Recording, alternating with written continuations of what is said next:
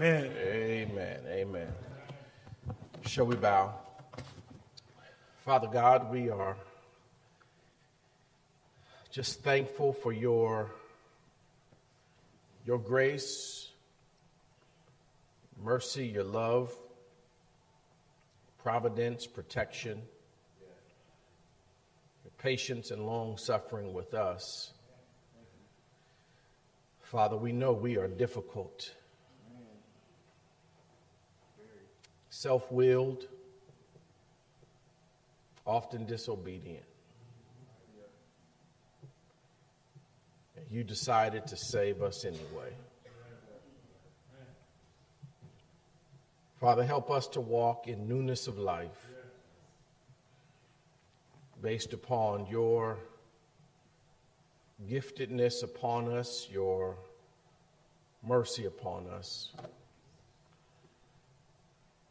Thank you for this opportunity to be able to collectively assemble as your house, as your people, as your kingdom, your servants, your army on earth, your royal priesthood. Mm. Father, be with the word that will be proclaimed, that all that is said and done will bring you glory, will edify each and every one of us, but again, glorify you. Amen. Forgive us of our repentant sins. Please be with each and every person that is, that is hurting and each and every person that is dealing with pain at this time. And yes, allow our hearts to be open to your healing. Yes, Father, we ask this in the great name of your Son, Jesus. Amen always good to see everyone uh, in the house of God and to those that are visiting with us. We want you to know that you are uh, our honored guests and we deeply appreciate uh, having you in our midst during, during this particular uh, time. And for those that are visiting, if there's anything that we can do to help your spiritual stay with us be that much more fulfilling and rewarding, uh, please do not hesitate to let us know uh, what those things, what they are. I appreciate Brother Jackson and everybody that worked with him to make the uh, Fam Bam and picnic yesterday a success. Uh, just so very thankful to that. And I think we have to get back to a point to where we start doing more, more fellowship activities in person. Uh, so we, we need to just figure out how we can convene uh, more. We definitely want to make sure we are in the house of God for, for worship and things of that nature, but we also want to be able to fellowship uh, with each other in less, in less formal ways. Just the kingdom of God being with the kingdom uh, of God. Also, I appreciate everyone that made the ministry summit uh, possible as well as a success. And so we just again extend a deep, a deep thanks and a deep level of gratitude uh, for the ministry summit uh, that we just experienced. Ezekiel chapter 22. Ezekiel chapter 22. Appreciate uh, everyone that has conducted service thus far. Um, you know, we do what we do on Zoom, and we're pulling from songs from different places. Biblos, we have to record in house so we can play our own stuff. So whether y'all catch something and do it to Facebook Live or whatever it is, I mean, send the footage so that we can start using that in our own our own capacity. Because believe it or not, if we're on Zoom, uh, you know, and we're, we're hearing melodious songs of Zion, we will be more connected if it's your voices than some other voices, right? So, again, the, the more intimate uh, the process and experience, and all of you sound so, so great uh, this morning uh, as well. Just checking the time. All right. Appreciate Zion for the reading, reading of our, of our text. And I was, I was thinking about Stovall this morning because we started talking about Job and then he started talking about cows and sheep. He said, nobody's milking cows, nobody's shaving sheep. And I'm thinking, I have. Because I told y'all, my father made me go to that program out at the zoo. I'm 10, 11 years old, catching the bus way out to the zoo. It's, it's foggy, it's cold. The program was called Farm Hands. So I have shaved many sheep. It's a little city boy tucked back in the cuts of the, of the San Francisco Zoo, shaving sheep, milking cows. I'm like, Daddy, what's going on? Why do you have me doing this? Like, you just a city boy. You need to know some other stuff. I don't think I ever successfully milked the cow, but I did get slapped across the face by the, by the tail of the cow, doing it incorrectly. But again, when I, when I see stuff online and people are shaving the sheep, I'm like, yep, I've, I've been there. I've, I've done that. I have that experience. Getting the eggs from the chickens. Yeah, program called Farm Hands. Absolutely. All right. Ezekiel, Ezekiel 22, uh, verse, verses 29 through 31. It was cold out there, too. Ezekiel 22, 29 through 31. As this chapter ends, Ezekiel pens these words this way as it was given to him by God. The people of the land have practiced extortion. The people of the land have practiced extortion.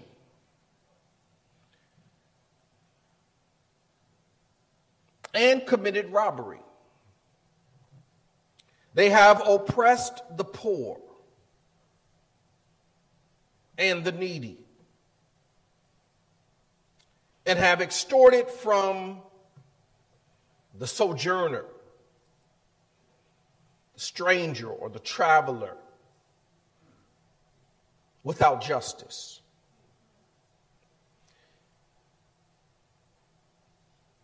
God says to Ezekiel, And I sought for a man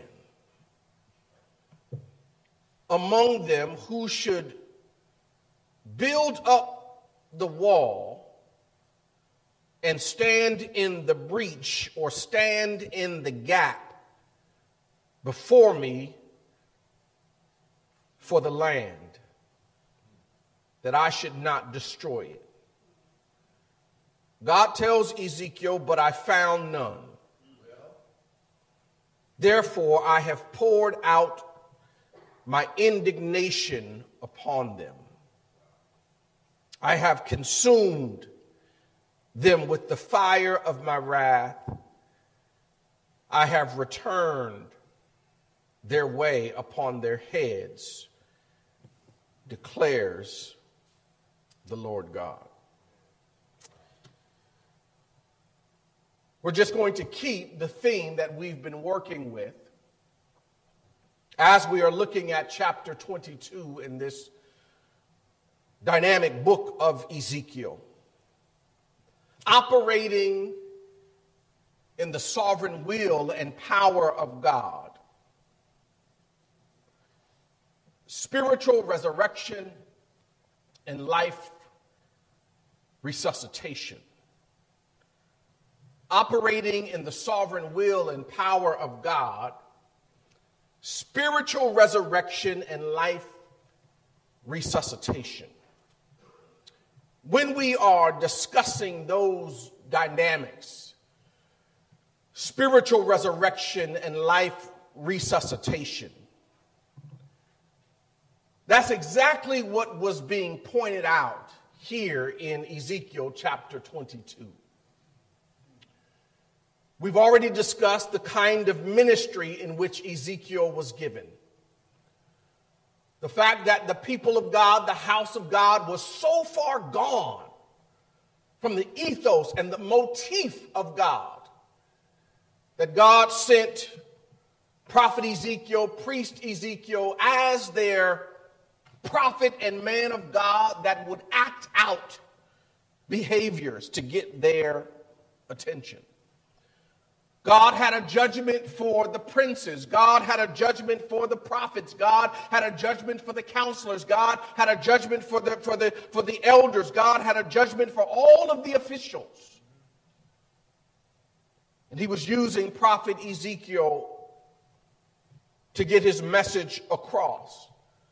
Some verbally, but for the most part, just by way of acting things, acting things out.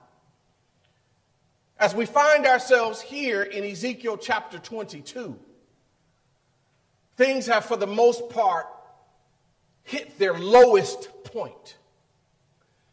And it's in this regard to where we really should be able to understand and appreciate and celebrate what it means to be a Christian and what it means to honor the Son of God, the Messiah, the Christ, and what he did because with, without Jesus, without the Son of God, we have no salvation. We have no deliverance.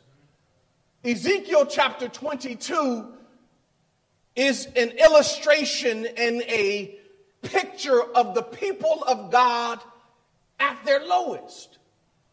And as we just read, in terms of these brief passages, God says he looks to Ezekiel to find a man that could stand in the gap, a man that, that could fill in because the walls of Jerusalem and, and the stability of the house of God, it was all a wreck. And so God is just looking for someone that could stand before the people and bring back a formation of righteousness. God says he didn't see anyone. That amongst all of the people, there was no one there that, that could stand up and, and speak a word, and not just speak a word, but speak a word of influence so that the people would repent. Perhaps Ezekiel would stand there and say, But God, I'm, I'm standing in the gap right now. I, I know, Ezekiel, but they don't listen to you. Perhaps Jeremiah is screaming out, What do you mean, God? They're, they're doing all of this stuff to me. I'm standing in the gap right now. I know, Prophet Jeremiah, but they don't listen to you. I was looking around to see if, if, if there was a person uh, alive that could speak a word, that could share a word that my people would actually listen to and then ultimately repent of their wicked ways. God says, I found no one it kind of puts us in mind of, remember there in the book of Revelation, whatever chapter, when they were in absolute disarray in the heavenly realm because there was no one there that could open the scroll. There was no one there that could open the seventh seal, if I'm not mistaken. But then they found uh, the lion. They found uh, the Son of God. They found the Christ. They found the Messiah. And only the Messiah was the one in the heavenly realm that could open and loose the seventh seal. Well, here, God found the man that was able to stand in the gap. We don't give Jesus Christ enough credit.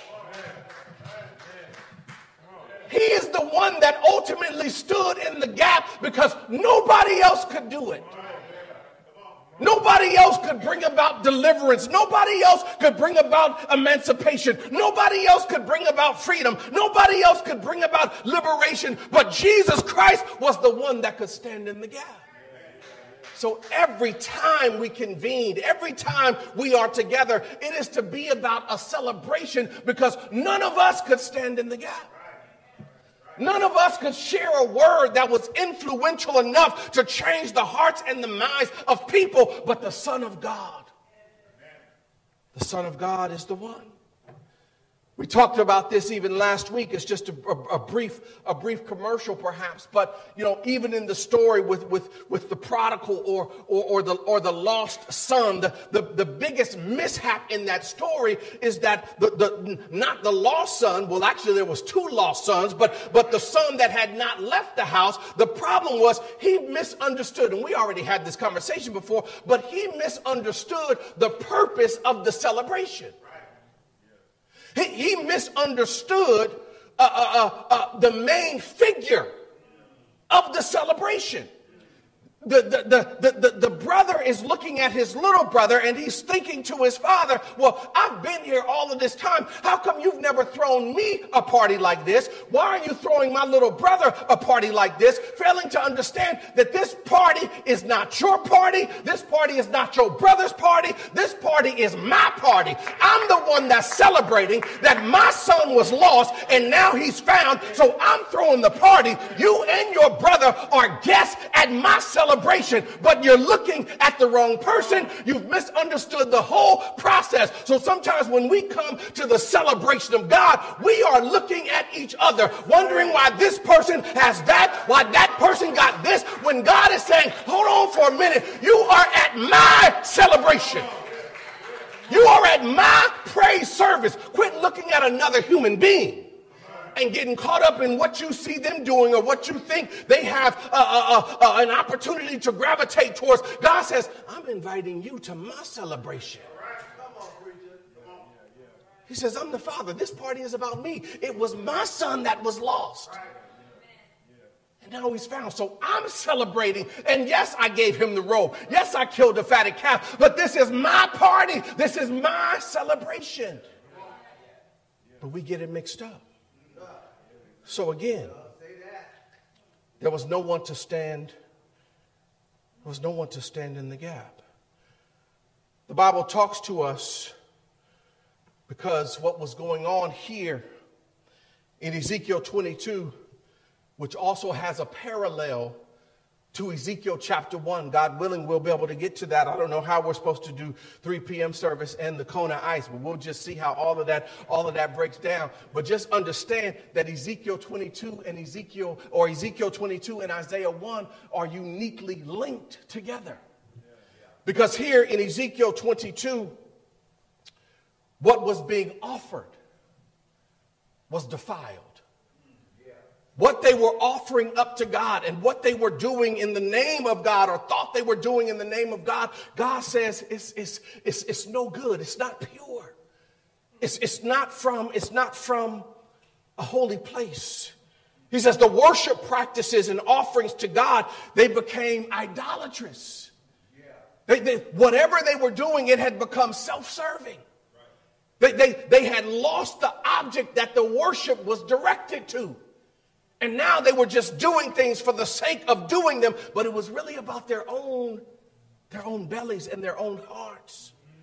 In addition to murder and extortion, when God is talking to them about all of the, the, the, the, blood that's being spilled, it was also connected to not just murder, but also the, the, the, the impure sacrifices that they were offering. God says the same thing in Isaiah chapter 1. Like you're, you're, you're offering all of these sacrifices to me. You're, you're killing all of these animals, but it's not a sweet aroma being offered unto me because your hearts aren't right. And God is sitting there saying, Is there, is there someone that can stand in the gap and bring the house of God back to a rightful place? The house of God became the true, the true picture of what it means for someone to stand in need of deliverance. At the time we get to the end of Ezekiel chapter 22, there's nothing but despair. There's no one that can fix the situation from an earthly perspective. And so, therefore, it is pointing to Jesus Christ. It is pointing to the Messiah. It is pointing to the Son of God. Let's go to Ezekiel chapter 1 or Ezekiel chapter 22, verse 1. Just quickly here understand that the glory, the glory of God, had already left the temple. The prophets aren't doing what they're supposed to do. The priests aren't doing what they're supposed to do. The temple back at Jerusalem has been destroyed. Jerusalem has no protection. Jerusalem has no fortification. And again, let me just say this one more time. And the glory of God has left. The glory of God is no longer with the people of God. And we do not see that glory return until Jesus Christ is born. And now the glory of God is, is, is back, is back on the scene. Verse number one, Ezekiel 22. And the word of the Lord came to me saying, And you, son of man, will you judge? Will you judge the bloody city? It's full of blood. It's full of blood because of murder. It is also full of blood because of sacrifices. So, in other words, if someone does not have a clear understanding of what's going on and the contextual framework of the people of God, it would look like a whole lot of praise is happening. Because there's a whole lot of sacrifice happening. But see, God is looking at not just the sacrifice, God is looking at the behavior connected to the people that are offering the sacrifices. He's saying, your, your, your blood from these sacrifices is no different than the blood connected to those that are being murdered. That, that, that your sacrifices to me doesn't look like worship and praise. Your sacrifices to me look like murder what you are supposed to be offering as worship, I view it as you just engaging in another form of murder because it has nothing to do with you trying to honor me. You are trying to honor yourself. He says, So the city is full of blood. Some people being killed, but then all of these animals, all of these goats, all of these, all of these pigeons, all, all of these donkeys, all of these things that are being killed, all I just see is blood. But this is blood that has been shed, but it's blood that's shed, and it's unrighteous blood that's shed. It says in verse 3, you shall say, Thus says the Lord God, a city that sheds blood in her midst so that her time may come and that and that makes idols to defile herself. He says in verse 4, you have become guilty. Guilty how? By the blood that you have shed. Well, they're thinking, I gain forgiveness by blood. I, I, gain, I gain forgiveness by, by, by sacrificing animals and, and shedding the blood. But God says, no, you become guilty. It be, because your heart is not right. You, I, I think I'm walking into the house of God to praise, but but but my heart's not right. No, I'm indicting myself. I'm not, I'm not offering God praise. It's based upon what's going on with my heart. A city that sheds blood in our midst, so that our time may come and that makes idols to defile herself. He's screaming this out. You have become guilty by the blood that you have shed and defiled by the idols that you have made. And you have brought, you have brought your days near. The appointed time of your years has come. Therefore, I have made you a reproach to the nations and, and a mockery to all the countries. Those who are near and those who are far from you will mock you. Your name is defiled. You are full of tumult he says, beginning in verse 6, Behold, the princes. These are the individuals that have royal connection.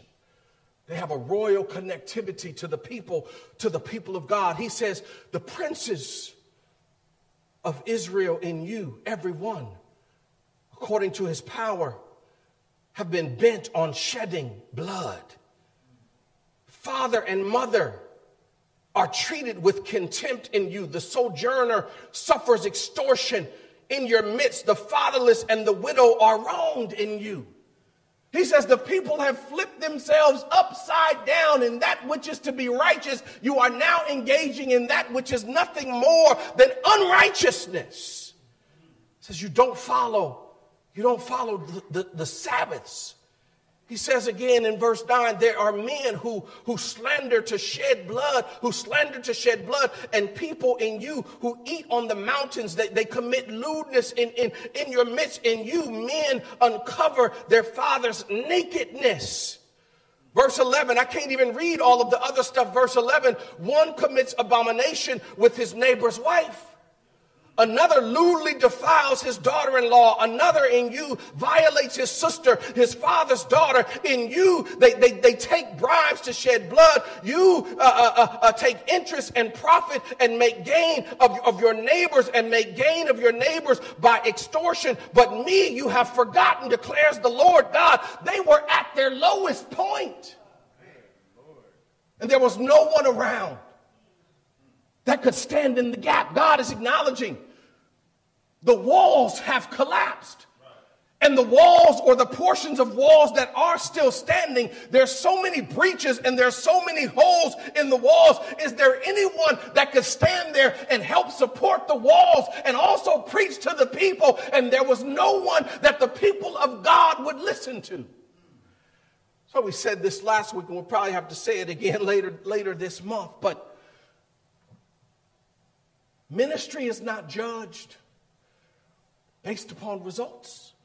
Mm, it's great to have results you can see with your eyes and results you can count on your fingers or results you can count on a calculator but the but but the true success of what it means to be a child of God is rooted in obedience.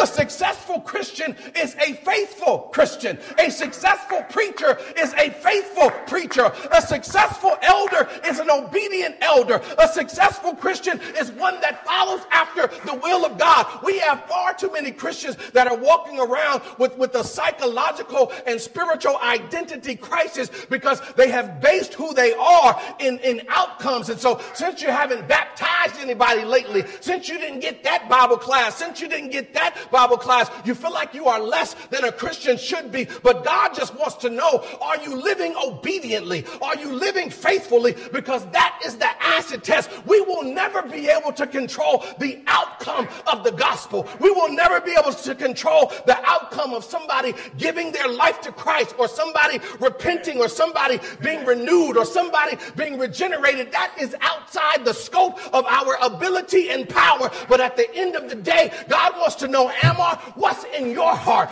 Are you faithful to me? Are you obedient to me? Are you striving to follow after me? That's the essence of a successful child of God. So for 50 to 60 years, nobody listened. Nobody listened to Isaiah.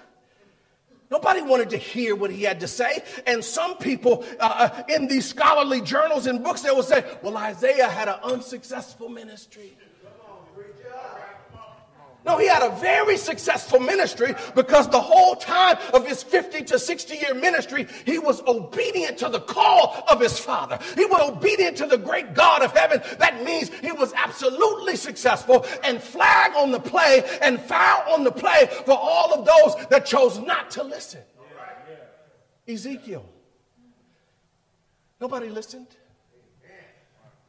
Jeremiah. Nobody listened. Jeremiah went home every night and cried. Jeremiah was, was that weeping prophet that loved the people so much, Biblos, that every night he probably cried himself to sleep. Wondering how come the people don't get it? Why don't the people understand? Why don't the people see God and understand God the way that I understand God? And, and, and Jeremiah took this to heart. But then we have to be careful that we don't become like Jonah. Because every Christian, every preacher would like the ministry of Jonah. Come on now. Once Jonah, well, he never really got his mind right, but at least once Jonah got in position and preached a word, preached a word to the people of Nineveh the people listened. All the people repented. If it was today, it would mean all the people were baptized. Oh, successful ministry. Jonah preached. The people confessed. The people repented. Well, why in the world is Jonah under a tree contemplating suicide? And asking God to take him out. Oh, from the outside in, he had great success, but because his heart was still plagued. Although these people were coming to God, he could not get out of his own way. So success can also be deceitful. Success can look a certain way, but on the backdrop and on the back end, someone who looks to be having all of this success, they're full of arrogance, they're full of pride. No, you see the house growing, you see the house flowing, you see the house overflowing, but someone is sitting back feeling like I'm not getting enough credit. They're not calling my name enough. I see all of these people giving their life to Christ, but I need more attention. I need more praise. Y'all don't treat me well enough. Don't you see the work of God being successful? Successful. I don't care about that. You need to treat me a certain way.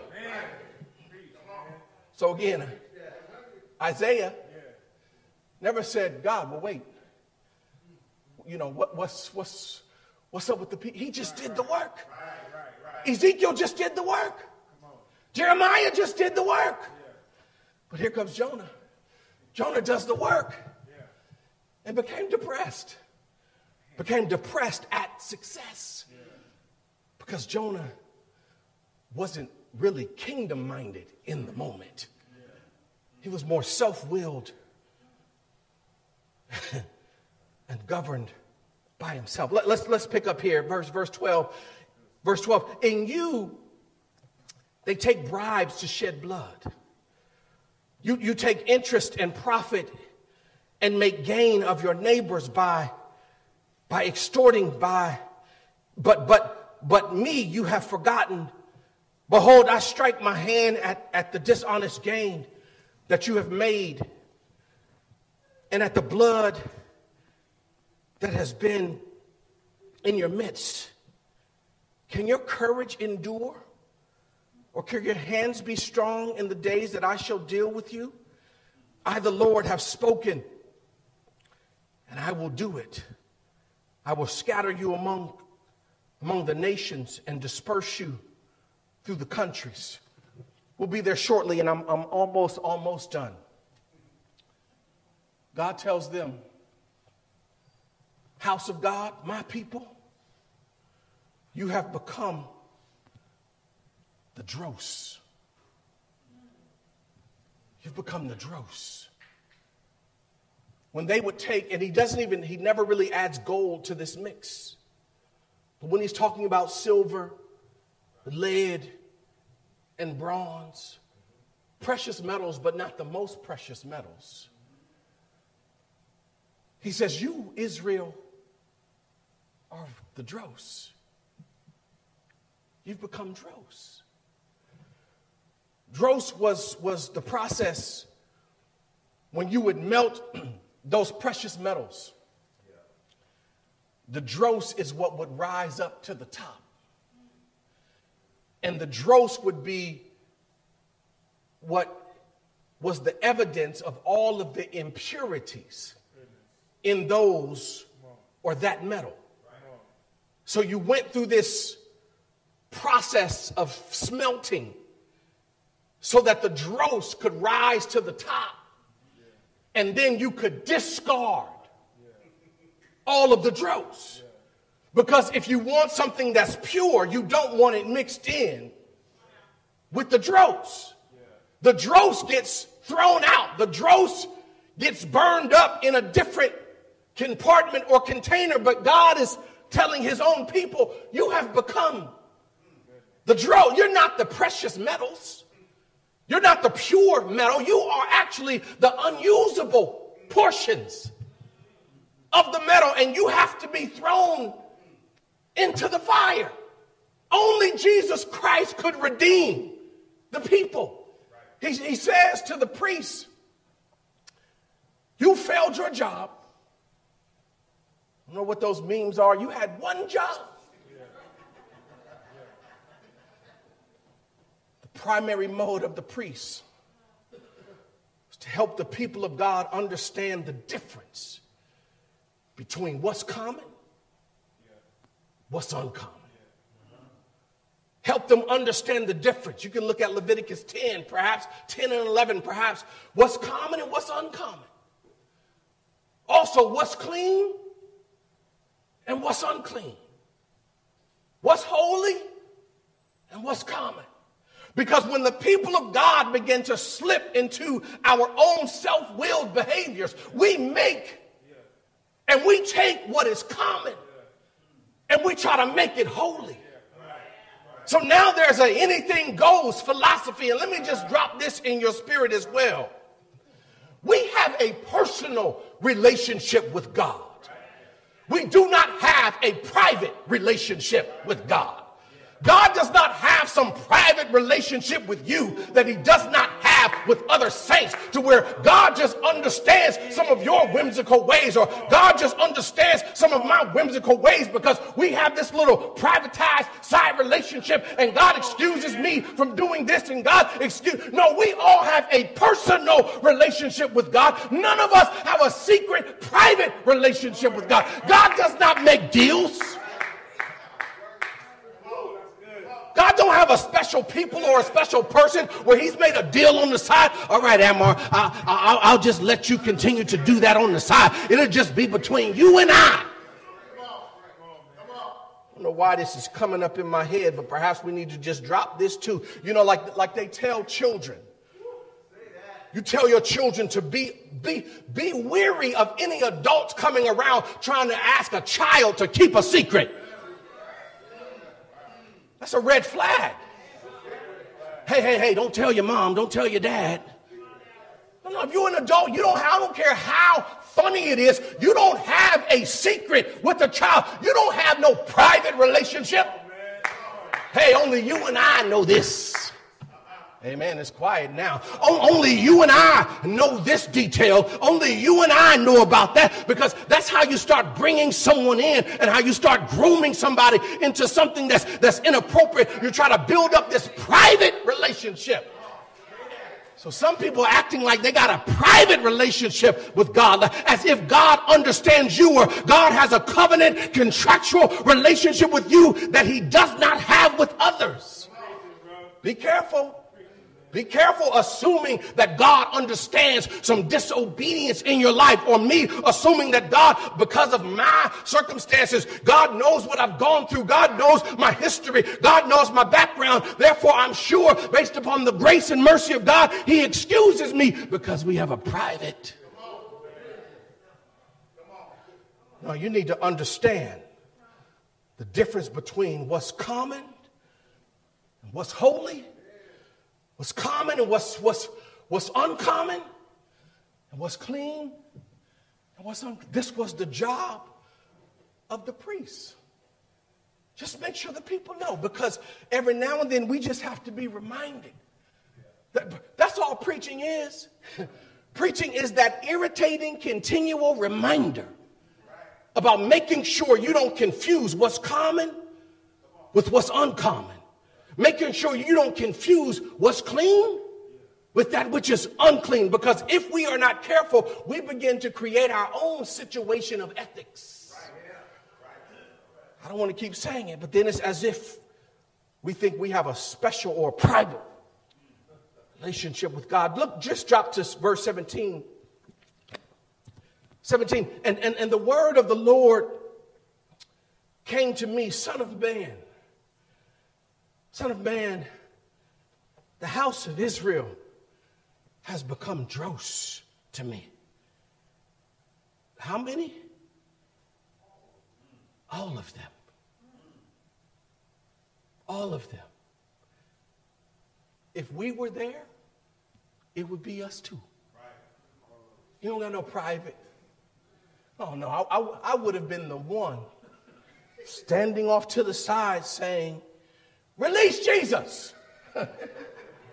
Release him. What are you doing? Everybody was guilty. And if we were in that time, we would be guilty. How do you know? We're guilty right now. It's because of the effective and energetic blood of Christ that we are able to make it because when God looks at us, he does not see us. He sees us covered by the blood of his son. If God saw me, I'm doomed. If God saw me, I can't be saved. But he does not see me. He sees the blood of Christ, the blood of his son. covering me. Somebody else may need a different, a different example. Any, anybody here, whether current or in the past, anybody ever juiced? Mm-hmm. talking about when you create your own. Yeah. I'm talking about you go to uh, Whole Foods and get your cold press. No. I'm saying when you do it yourself. Now, now, now, when you juice, whether you are juicing carrots, whether you are juicing vegetables, no matter what it is, when you're ju- juicing, uh, th- there's there's some extra fiber that comes out.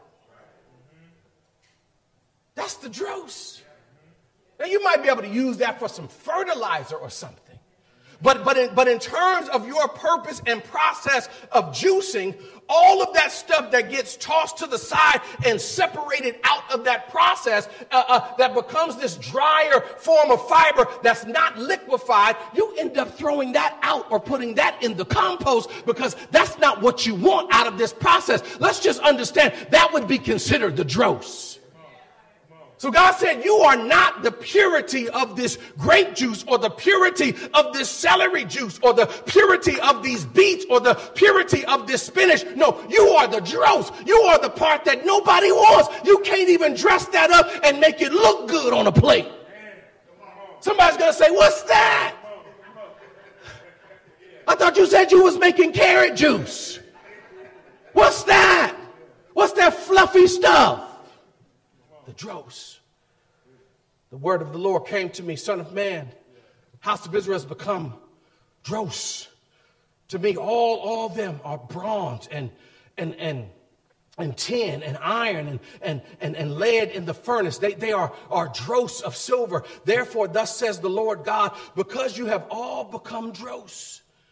Therefore, behold, I will gather you into the midst of Jerusalem as one gathers silver and bronze and iron and lead and tin into a furnace to blow the fire on it, it uh, to blow the fire on it in order to, to melt it. So I will gather you in my anger, in my anger, and in my wrath, and I will put you, uh, I will put you in and melt you. This is setting the stage for the Messiah. They, they can't return from this all the great work of Ezra, all the great work of, of Nehemiah, they can't return from this. They need, we need a Savior. So when we convene together, it should always be about the celebration that we have been saved by a Savior, that we have come in contact with the Messiah. And it's not your celebration, it's not my celebration. We get to join in with God and His Godhead because He is the one that is in celebration. When Jesus was able to open that seventh seal, in the heavenly realm. They broke out in celebration, they broke out in praise, and we just get to join God in that praise. But you know, sometimes as people, we are extremely selfish. And it's really more about us than it is about God. Verse, verse 26, as we move, verse 26, her priests have done violence violence to my law. The ones designed to carry out the law have done violence to the law, done violence to my law, and have profaned my holy things. They've made no distinction between the holy and the common. There has to be some stuff we just won't do. There has to be some, there has to be a limit to how far we will go. Again, remember, God told Ezekiel, walk into the temple, dig a hole through that wall. And he found elders performing like a secret society steeped in idolatry. They had taken what was uncommon and made it common. They had taken the house of God. And as Jesus talked about during his ministry, they had taken the house of God and turned it into a den of thieves. They had taken the house of God and turned it into a place of illicit sexual activity and all kinds of extortion right in the house of God. The violence in my law profane my holy things. They've made no distinction. How do you, how do I, how do you make distinction between the holy and the common? Is that a concern of yours? The child of God always has to be concerned about, about how we comport ourselves to make sure we are not confusing the common with the holy. And the world should be able to understand and see distinctively our holiness, not our commonness. But the world should be able to understand our holiness and our ability to engage with God from an uncommon perspective. That's what it means to be spiritual. Spiritual, the word pneumatiko simply means to be supernatural. If there's nothing supernatural about my behavior, then I'm common just like everybody else. Christians are not designed. We, we have not been transformed. We have not been transfigured. We have not been washed. We have not been regenerated. We have not been reconciled. We have not been restored to be common. To just fit in and look like and behave like everybody else. God saved us so that we can be the salt of the earth, the light of the world. Said they, they've made no distinction between the holy and the common. Neither have they taught the difference between the unclean and the clean. They have disregarded my Sabbaths so that I am profaned among them. Says her princes in her midst are like wolves, tearing the prey, shedding blood, destroying lives to get what? Dishonest gain. Her prophets, her prophets have smeared whitewash. We talked about that in chapter 13, but it's back. The prophets have smeared whitewash.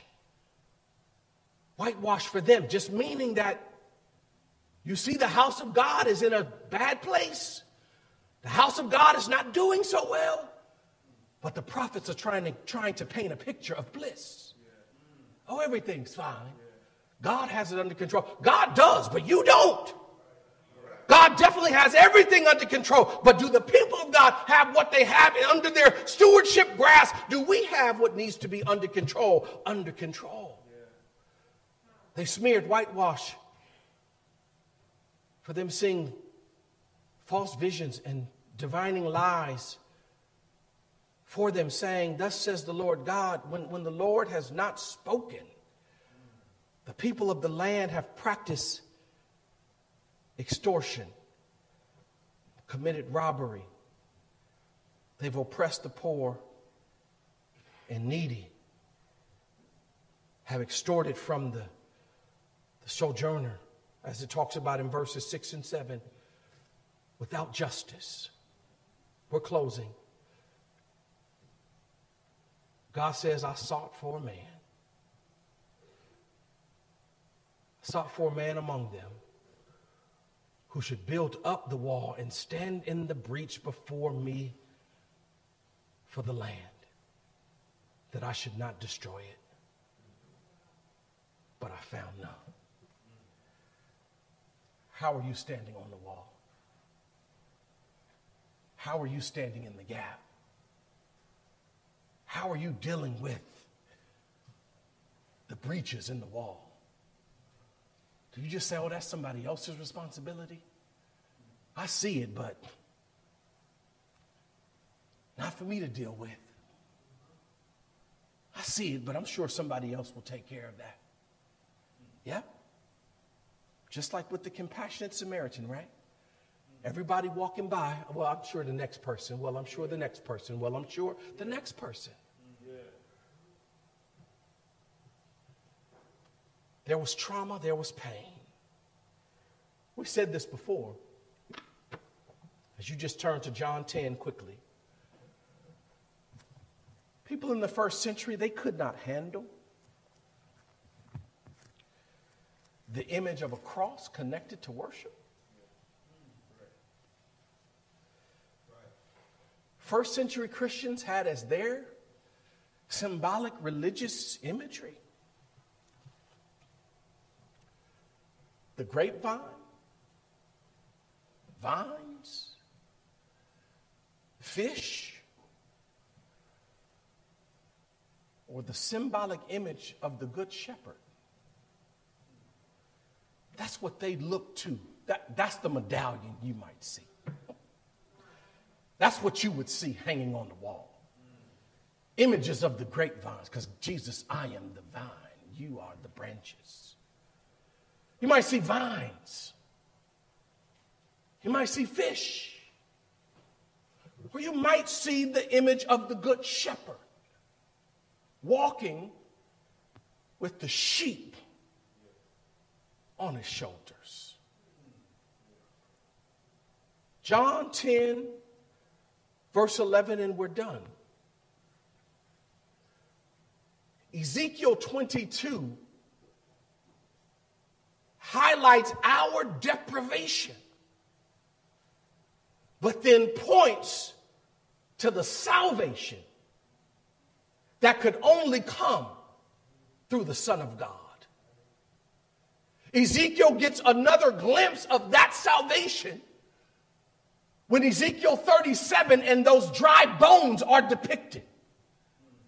We are those dry bones coming together in the kingdom of God, in the church of our Lord. It was a prophetic vision of what the restored people of God would look like a destitute people, a deprived people, a people that could not find their own way, but now being brought back together by the prophetic power of God. That's the church. That never happened to Israel. Israel never came back together in such a magnificent way, but through the body of Christ and the work of Christ on the cross and his resurrection early that Sunday morning, the body of Christ was built and established, and we congealed, and we still come together. So, in our place of destitution, while we are trying to operate in the sovereign will and power of God under spiritual resurrection and life resuscitation. Jesus says in John 10 11, I am the good shepherd. The good shepherd lays down his life for the sheep. There was no one else to stand in the gap. No other man, no other woman could stand in the gap the way you and I needed. And Jesus depicts here in this Good Shepherd story and sermon and parable in John chapter 10, he lets us know he lays down his life. He stands in the gap he stood in the gap, depicting this notion of the sheep and the sheepfold. And that what the good shepherd would do with the sheepfold is lay down right at the door of the sheepfold. Because the notion was if any wolf or wolves are going to get to my sheep, it will be over my dead body. That's where that comes from. That's shepherd language. That's pastor language. That's bishopric language. That the pastor and the shepherd is acknowledging these sheep are under my care. They're under my protection, and whether there's a door here or not, the only way someone is getting to my sheep is if they try to cross over my dead body. So they did all that they could to kill Jesus. They thought they made it over his dead body. They thought they killed him once and for all. And the sheep were now fair game Jesus is off the scene. The people have no further protection. Jesus is off the scene. They have no fortification. Jesus is off the scene. There's no one to stand in the gap. Jesus is off the scene. The wall is full of holes. The wall is full of breaches. The gates are burned down, and there's no one that will be able to rescue them. There's no one that will be able to save them. There's no one that will be able to deliver them. But then, by the power of God, early one Sunday morning over my dead body will you get to my people. Jesus Christ as the good shepherd. 40 days later, Apostle Peter is preaching the first keynote sermon, preaching a spiritual church into a physical reality. 3,000 people being added to the body added to the 12 that already made up the body. And now the church is 3,012 members strong. And from that very point, God has just been adding to. Because Jesus saw how destitute we were. Stand to your feet. And he said, The only way, the only way you get to my people is over my dead body. And they tried to kill Jesus, they weren't successful. He won't be crucified again. If you need Jesus to be crucified again, you missed the whole. If you need evidence of, of, of the crucifix all over again so that you can see it, you've already missed it. There might be someone here right now.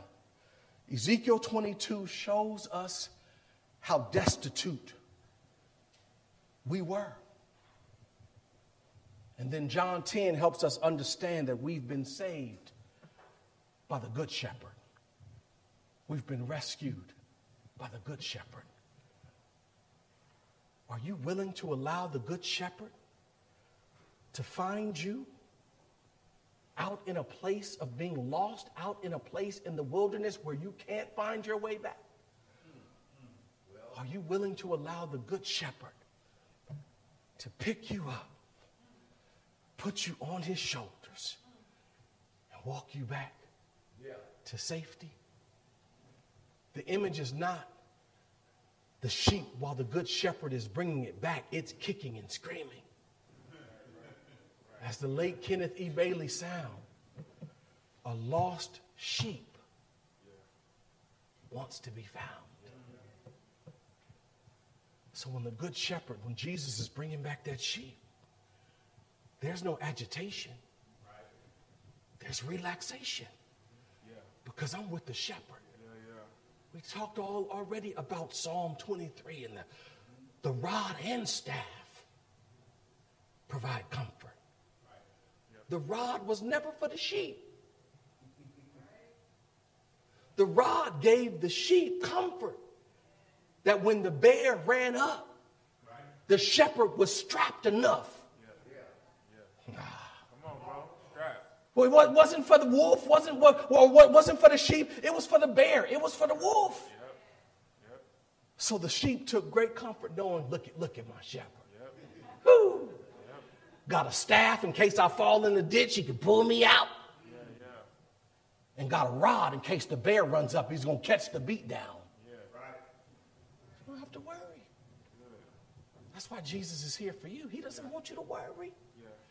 He knows you will, and He'll take care of that too.